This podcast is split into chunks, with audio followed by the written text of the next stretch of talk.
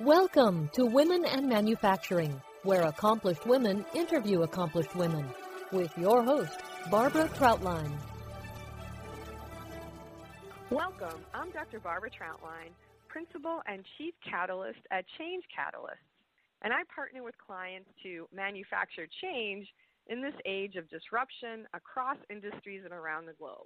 I'm thrilled to be a host for Women in Manufacturing and to get the opportunity to interview exceptional women in STEM fields. Our conversations are mission critical to ensure all voices are heard and able to contribute in our workplaces and our world.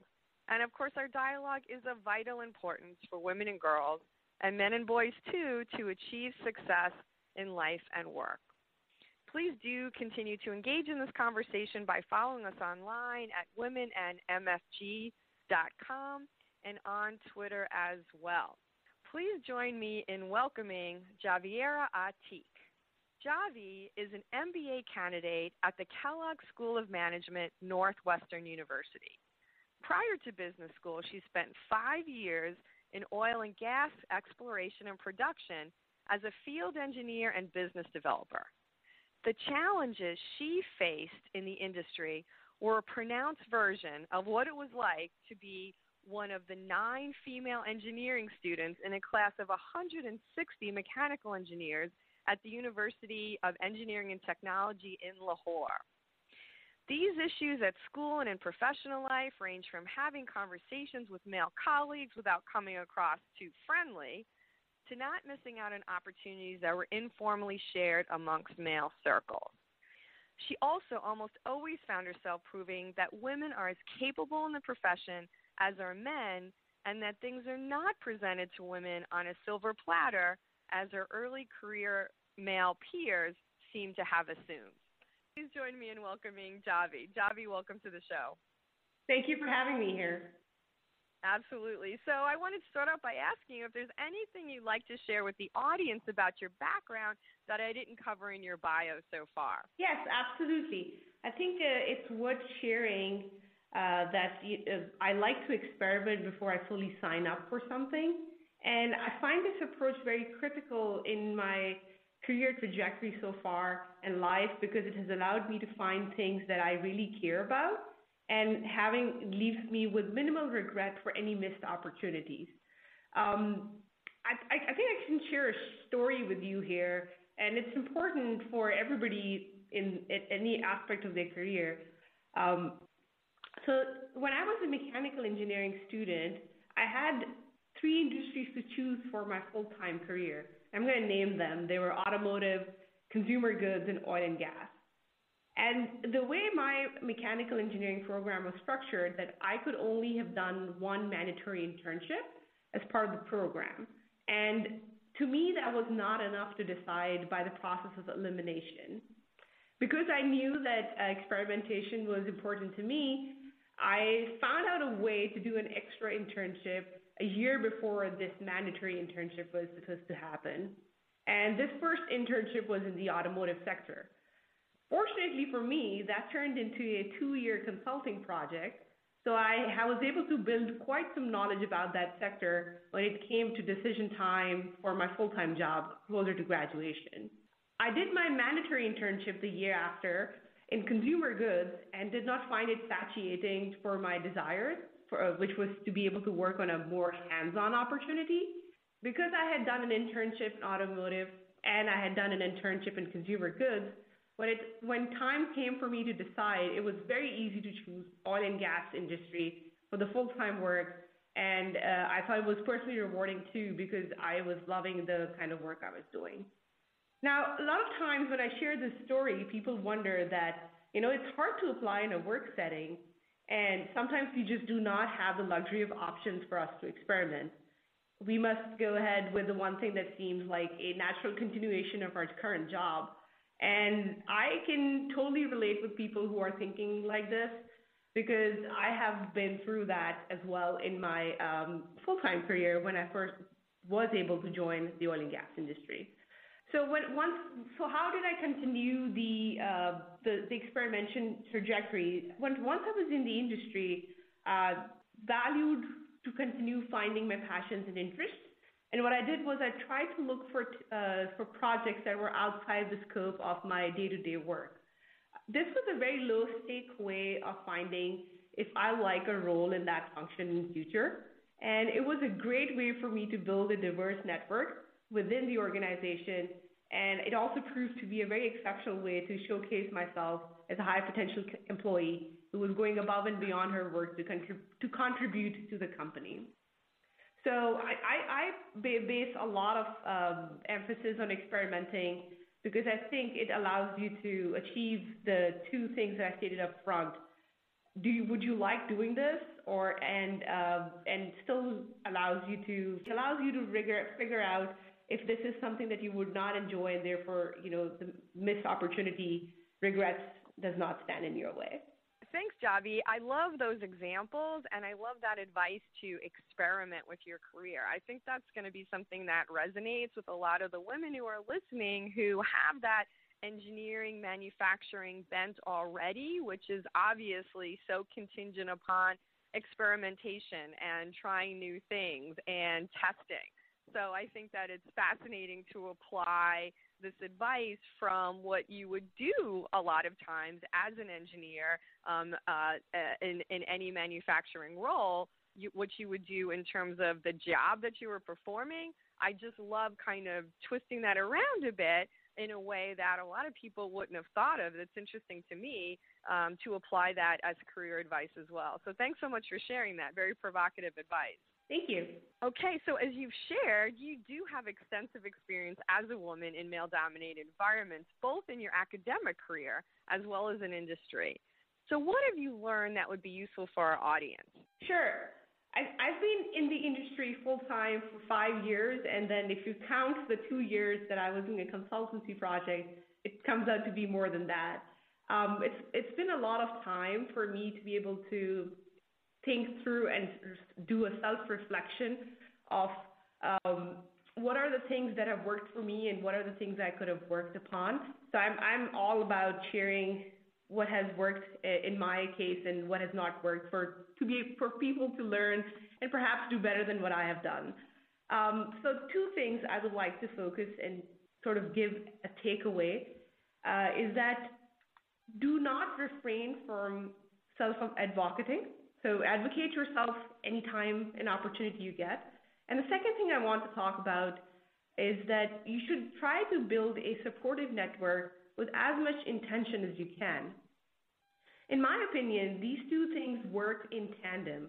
Uh, you have to speak for yourself when you are present in a situation, uh, when a decision about your career is being made, or for example, what sort of project will you work on, or what geographical location assignment you will be at, things of that nature.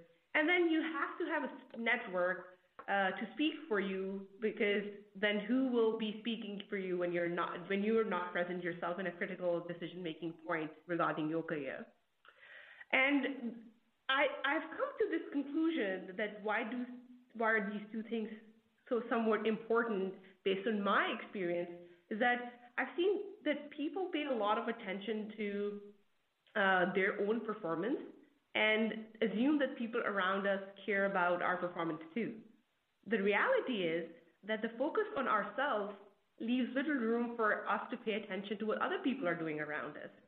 So if you're in places where there's only one session per year to talk about all you've contributed and accomplished uh, in, your yearly review, then I, I honestly, I wish you good luck because uh, these are the situations in workplaces that call for more self-advocacy and as much and as often as you can do. So I'm to, what I've also noticed in terms of self-advocacy is that women refrain from doing it because we feel like we are glorifying ourselves for a work that needed to be done anyways. I've certainly felt that way and only to realize in my self-reflections that those were opportunities missed uh, for me to give a gentle reminder and nudge the others in the room to know about all the contributions I had made in those projects.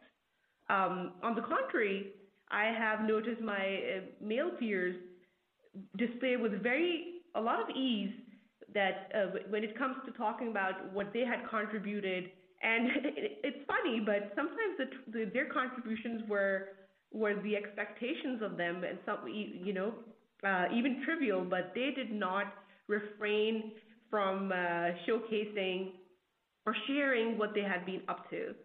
Uh, so that's what I have to say on self-advocacy. Um, I also want to say something here in terms of when you will not be present in, in, in times when important decisions are being made about your career and just sort of pivot towards why it is important to have a supportive network for you. Um, because that's when because when you're absent, uh, you are leaving a voice for uh, there's no voice to represent you, and you have to be able to have a network that supports you uh, in your absence, uh, so that that voice is not lost uh, uh, or taken away from the room as when you are not in the room yourself. So it's important for you to invest your time in building a network of advocates. So it, I would my my advice here would be to invest invest time on the side, trying to build a network of advocates, uh, so that when you are not in the room, uh, somebody's supporting you. So again, I get I, am a very storytelling person, so I'm going to talk about uh, you know how my related back to the first question you asked me, which resulted in me sharing about my continuously experimenting habits. I think it's very important to understand uh, how I've used these two things and how I've come to these realizations. There was one point in my career when I was regularly meeting with a technical advisor in our company, and the idea was to be able to push my knowledge boundaries and pick up new insights. This was not mandatory. This was completely myself trying to better myself in my career in terms of my knowledge and how I came across as a, as a technical engineer. And this was a complete personal endeavor in all aspects. And there was this one time, uh, what I was gaining from this personal development was having a direct impact on my conversations with my client, earning us more business and uh, being able to advise them more intelligently, building a trust with this new uh, employee that we had, and and really strengthening the reputation that my uh, that my company had for customers, which is that we took care of our um, customers. And this was good for the company in so many ways. And uh, like I said, it was helping us build credibility, earning new business, things of that nature. But what was interesting was that uh, I had not shared this with my direct supervisor of the things, the, the meetings that I was doing with the technical advisor on, on, on a side-to-side basis. And one day, my, my direct supervisor, he just happens to run across me at an office floor where the technical advisor used to sit. So we had some stratification with respect to people who were senior technical engineers sitting at a completely different floor in the office, and then me and my team sitting at a different floor. So it wasn't expected for us to be on those floors until business needs called for. So it, it was a very coincident situation where my my boss or my direct supervisor finds me in a different floor, and he just casually asks me that uh, what I had been doing down there. And honestly, I thought I felt I I felt like I was in a crime scene, and and uh, and this kind of goes back to uh, when women don't self advocate for themselves or are not confident in projecting the extra things that are they're doing. I felt like I, I because I had, that's how I felt. I did not confidently share what I had been doing for the past few months, learning from the technical advisor and uh, using it to enhance our relationship with the customers. And when it came for my review time, uh, my uh, my these extra efforts were not even acknowledged because I had not made the connection between my extra endeavors and the incredible positive business outcomes that it was generating with our client. Um, on the flip side, I noticed that my male peers, on the other hand, I had noticed that my male peers were just casually keeping up to date my uh, direct supervisor on their day-to-day progress with client meetings. And this was literally a job requirement and nothing out of the way, uh, or the impact of the business was not even comparable as mine. But they were considered for opportunities foremost because they were just successful in keeping afresh their contributions in the minds of my direct supervisor. So um, uh, this is a story that I often keep in the back of my mind as I think about uh, the importance of self-advocating and having a network speak for me uh, when I can when I do not have the opportunity to self-advocate for myself. That's an incredibly powerful story, Javi. I love the expression from the Dalai Lama who said that when you lose, don't lose the lesson. so it definitely seems like you were able to tease out some very important life lessons from uh, specifically that that experience. One of my um, uh, and and it's again it's a not uncommon uh, learning for um, uh, women to have in their careers. One of the when I when I coach women, uh, one of the and men too to some degree, but definitely a lot more for women. Um, uh, a resource I often suggest that they uh, purchase is a book called Brag. And the subtitle of the book is How to Toot Your Own Horn Without Blowing It. I love that subtitle. And it's really all about, as you say, positive self advocacy positive self advocacy um, because so often we as women do shy away much more than our male colleagues of really um, promoting and talking about the good work that we're doing.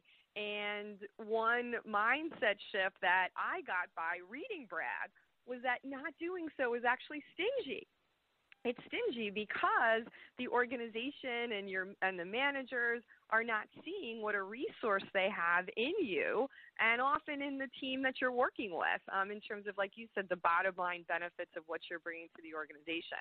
Um, so again kudos to you for um, you know having uh, gone through that really challenging learning experience and teased out uh, what would be beneficial for you to do differently um, moving forward not just for your career uh, but also to you know demonstrate the the value added to your organization and and its clients. And the other thing I like what you said, um, I think another important lesson to tease out is you really focused a lot on investing with intent. Investing with intent. So whether it's investing with intent in terms of investing the time for that positive self advocacy or investing with intent in terms of building your supportive network um, because again, I think that was such a powerful message that when you're absent, is your voice being heard? Because that's what we're all about here is enabling women's voices to be heard in this important industry. Um, so again, I think investing with intent, another uh, critical um, insight and lesson that you've shared. So thanks so much. Absolutely. So I know that you have other examples too, because we've chatted many times and uh, and you have such rich experience and, and such rich examples. And that example that you shared was a lot about your observation about your own behaviors and do differently. And I know that you've also had some interesting experiences about comments that were made directly to you from male colleagues that, that were surprising and instructive. Um, and I would love to hear um, again what you know other examples of challenges you face and what you've learned in terms of um, again how to respond for the benefit of uh, you know your own career and also to help um, you know give men a different perspective on um, on some of the things that they are perceiving in the workplace. Yeah, I think I'm going to get labeled as a storyteller after this interview, but I'm all about stories, so I'll, I'll share another one here. Um, at, you've asked me for any specific challenges that I have faced. There have been several, I will focus the energy in talking about this one incident that happened at the very beginning of my professional career. And the relevance is so important to me because it has continued to serve as a reminder to me that women have to go above and beyond the requirements of the job continuously to prove that they're equally capable as men. So I'm going to talk about this um, in the last year of my engineering undergraduate program. I was utilizing on-campus recruitment opportunities for a full-time role after graduation. And after months-long process and several rounds of assessment, I was successful in securing a full-time role uh, with the most coveted engineering firm that recruited on campus. It just happens that I was also the first one to receive the offer from the company, and there was a large gap after which a few offers were extended to my male peers in the graduating class. Uh, there were no other offers extended to female engineers in that class. So during that gap period, one of my male peer expressed his discontent uh, with the situation, and it is so vivid to me up to this day, um, the way he said it and what he said. He said, "I'm sure had I worn a lipstick, I would have received the offer too." So this is quote unquote uh, verbatim as to what he said. Um, and I think he was implying that he got, I got the offer because of my women minority status somehow. I was infuriated to hear this, honestly, and you can imagine uh, how, what my feelings would have been at this, that point in time because this has just stuck with me for all these years. And you know, I wasn't infuriated because it was a personal attack. I was infuriated because it was factually wrong. And the reason I consider his um, approach on this actually wrong was for a couple of reasons. First of all, you know, he was he was uh, questioning my ability as an engineer and my capacity to work in that company. And you know, I, I wonder should I had not should I have not put in the time, the effort, the research, and the differentiating tactics that made me a suitable candidate for the job. Um, I, I, he actually made me question my approach uh, towards the whole thing. And the second thing was that made me feel infuriated was that I was felt like I was being blamed for abusing the diversity programs in my favor. And none of these things were true. I had actually gone through the same multi-level rounds of assessment as had everybody else on campus. My only fault, I believe, was that I did better than others, so I received the first offer in campus, and then the gap with other offers that came in just did not help in my case. Um, I often wonder, had the first offer gone to a male colleague, what would a female peer had said? Uh, would a female peer had said something similar, or uh, you know, what would the male peers have said then? So that's a, that's a question that's that's still unanswered in my mind to date. But that's the kind of challenges that I'm talking about uh, that you women have had to uh, experience uh, in in their whether it is in in their undergraduate programs or educational programs or in the industry. And let's let's shift let's shift to the early years of my field engineering career now because the challenges were not just a part of the educational experience. They they continued with me to the STEM career that I chose after graduation. Um, so I told you that I was a field engineer to begin with for an oil, field services company, and what the job entails is that you are leading a crew of about 15 middle-aged men taking your equipment out to the field, uh, rigging up the equipment, and uh, executing the job on the on the well site, which in my situation could have been in the middle of nowhere. And uh, so you're staying out there doing a lot of uh, the, jobs that uh, a field engineer, demanding jobs that a field engineer has to do. So I, I want to talk here about how sometimes in that field engineer time frame, I, I did what my field crew was doing. And, you know, that was taking part in the equipment rig up and rig down during the jobs.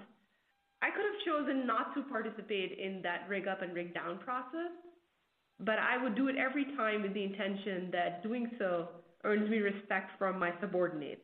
Um, my thought process was that I'm one of them, a part of the team, not an engineer who distances herself from the groundwork. So, to elaborate a little bit more, equipment rig up and rig down can involve heavy lifting. I was fit enough to do it on my own, and often when I would do that, I would hear compliments like, oh, she's not a girl because she can pick up heavy stuff by herself. So, what I want to say here is that compliments like these don't sound very hurtful. However, my point is that the good job was rewarded with references to being a man, and any weaknesses were being a sign of a woman. So, my, my outstanding question is um, shouldn't our measures of success be based on merit or what our, and not on what our gender is? And that's the kind of challenge that I, I still feel that a lot of women run into in STEM careers that are more hands-on uh, up to this date. Um, so in just closing, I'm going to say that my challenge uh, has been always been that women get judged on very fine dual standard balance. Uh, they have to really excel to be recognized in the same positions as their male counterparts at the expense of being labeled inappropriately. So they're also very likely to be blamed for not being smart at work, but rather lucky to be females. Wow, those are two powerful examples. And as you said, one from your educational world, one from your your uh, restate. Wow, those are some powerful examples. One from the educational realm, and one from the work realm. And you know, I just it's it's really powerful some of the things that you communicated in terms of that these comments that you received from your male colleagues made you question whether you were doing the right thing. And also just the you know kind of the observation that you know questioning are you being perceived or blamed for abusing diversity programs in your favor? Um, or uh, you know again being judged by this dual standard balance. Um, really really fascinating and provocative examples javi yeah i'm happy to have shared those um, just with the intent that um, it might help somebody out there listening so, Javi, at this point, you've shared some, again, some very, um, let's say, provocative and impactful situations from your educational experiences and your early work career. And you are still rather early in your career, and you're just finishing up your MBA program at this point. So, I'm wondering what's next for you. Um, you started off talking about how you like to experiment and test and then see where your passions lie. So, what can we expect from you next for our audience? Um, restate. So, what can we expect from, restate again. So, Javi, where are you now and what opportunities are you exploring and experimenting with for your career? So, I'm, Barbara, I'm glad that you asked about this. I feel like I'm very fortunate, uh, at a very fortunate point in my career right now. And the reason I say that is because the MBA experience for me at Kellogg School of Management has been a very um, eye opening experience.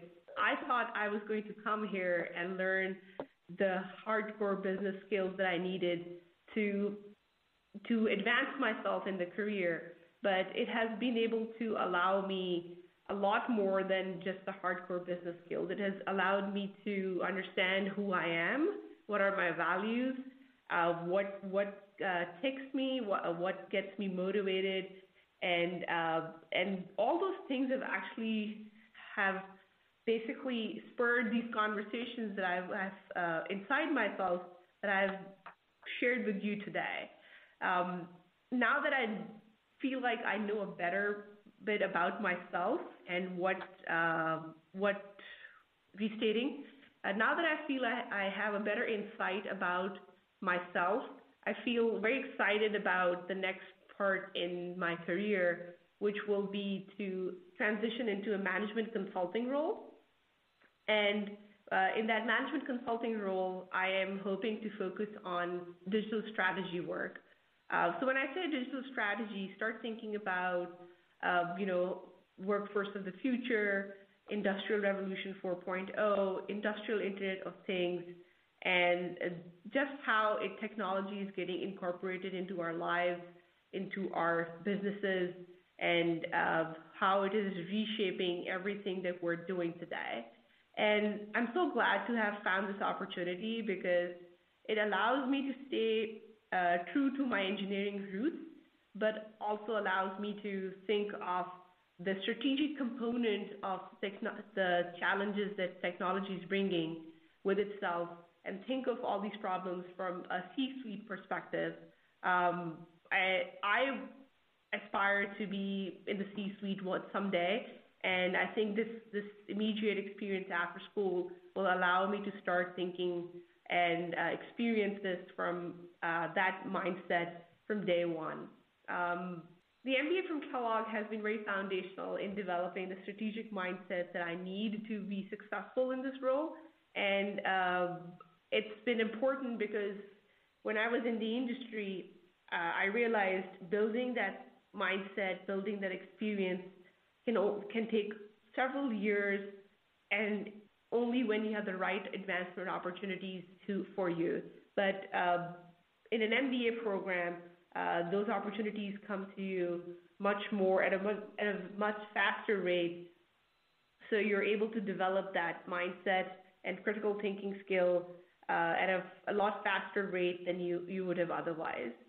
And like I said earlier, the the Kellogg MBA has not just been helpful in building a hard skill set, but um, it has been a time where of rich with self-discovery, uh, reflecting on my own challenges from the past from a different lens, and then just becoming cognizant of what other challenges are out there that even though may not have, ex- uh, even though I may have not experienced them, but I now I know of those because there are 500 of other classmates that I interact with on a different uh, day-to-day basis from different industries and walks of life, and I feel like I'm slightly more equipped to uh, go back into the workforce and avoid the career trajectory problems that have come up earlier on. So um, those are some of the things that I've been able to collect in the last couple of years from Kellogg and I am looking forward to go out back to the real world and apply them. Perhaps the next time you will speak, it will be about positive stories, uh, stories like understanding a challenge and responding to it even before it turned into a story that uh, that it did not have the same results as I was expecting in my mind, and a challenge from peers and things of that nature. Yeah, I love how you said that. And one perspective that I love to take is that nothing is good or bad, but thinking makes it so. And I think, again, the only uh, negative experience is perhaps one that we don't learn from.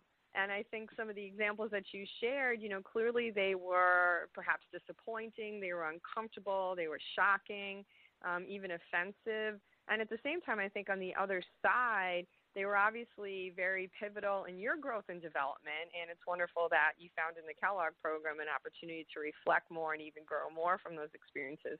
And also, I think just by the shining light you've been and how you responded to those, some of those situations, you've probably played a big role in turning around some of the what you could call negative assumptions or stereotypes in your male colleagues that you've interacted with. So again, I think that um, I do. I really hope that we do get a chance to uh, interview you again, not just uh, as we're doing now, Javi, with you know being a, a leader woman in heavy industry and talking about your challenges there, but also as a leader woman in the C-suite because just as we have a dearth of women in manufacturing and heavy industry and STEM in general, um, the same with the C-suite. Obviously, we all know this, those statistics. So, um, so congratulations on setting yourself up to um, uh, to transition into uh, uh, such a role one day, because that is definitely a, a venue um, in the corporate boardrooms that we need to get more women's voices heard in. So, um, so congratulations for that uh, strong ambition, and I do look forward to um, to keeping track of uh, how you're doing in your progression there. Thank you so much, Barbara. I, I just do, um, I believe in the mantra that you have to take uh, big changes happen with incremental steps on a daily basis. So I just live by that on a day to day basis. That's super. And speaking of which, another step that we need to take is to close our show today.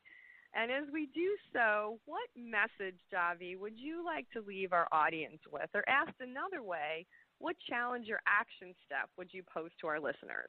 Yeah, I think um, this is important, and it's been a recognition for me since I got a chance to step away from the industry and come to business school. But I feel this is uh, it's important, and I feel responsible to share it with people today, uh, with women who are listening. My message to you is that be aware of the traps we could be in, but we do not recognize, and I want to elaborate on this because it seems very um, fluffy. First, the thing is that if you are a rockstar employee, perhaps you will be you will also be a victim of sexist comments or anything that is intentionally supposed to get you off your A game. And to you, I have to say that just be resilient, consider it as a compliment, and do not let yourself get re- derailed by the wrongdoing of others you know what's important to you, so you have to keep that in mind and keep pushing forward. And then the second thing that I want to um, say in in order to elaborate on the be aware of your traps, uh, but you don't recognize, is that please do not accept the status quo. Um, go out and negotiate for what you want, whether it is to be a part of a certain team, to be staff on a certain project, any international assignment, whatever you think is important. Um, and whatever you think is important for your career and whatever you think is important for that present in time. Um, we as women often do not negotiate uh, because um, they, I have seen that they do not know what can be negotiated. Honestly, everything can be negotiated. So uh, do not let that uh, negotiation slip away from you. Do not let that negotiation that you did not do result in a lost income or a delayed career advancement or an underutilization of your skills. Uh, women do not need to suffer these losses. And all I ask of you is to do some careful planning and practicing to ask because that is the first step that you can take towards negotiating a future that you want for yourself in your careers. Perfect. Thank you so much. And thank you so much for sharing the insights that you have and for those two very tangible pieces of advice. Beware of the traps that we don't recognize and not accepting the status quo but negotiating for what you want. Perfect place to wrap up. And you are a storyteller, Javi. and we all appreciated the very specific and tangible stories and relatable stories that you shared. And I think even more important to your point that uh, we can relate to them. And just by your insights in terms of how you reacted in the moment, the lessons you learned from them upon reflection, and just again stepping up to pay it forward for you know myself and everyone else who's listening. Thank you so much for that. And thank you to our audience for joining this conversation.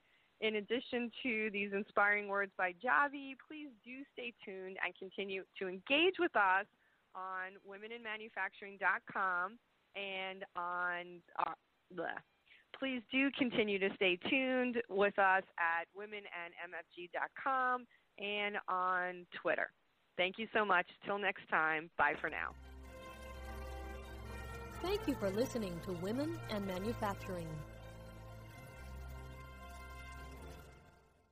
This podcast is a part of the C Suite Radio Network.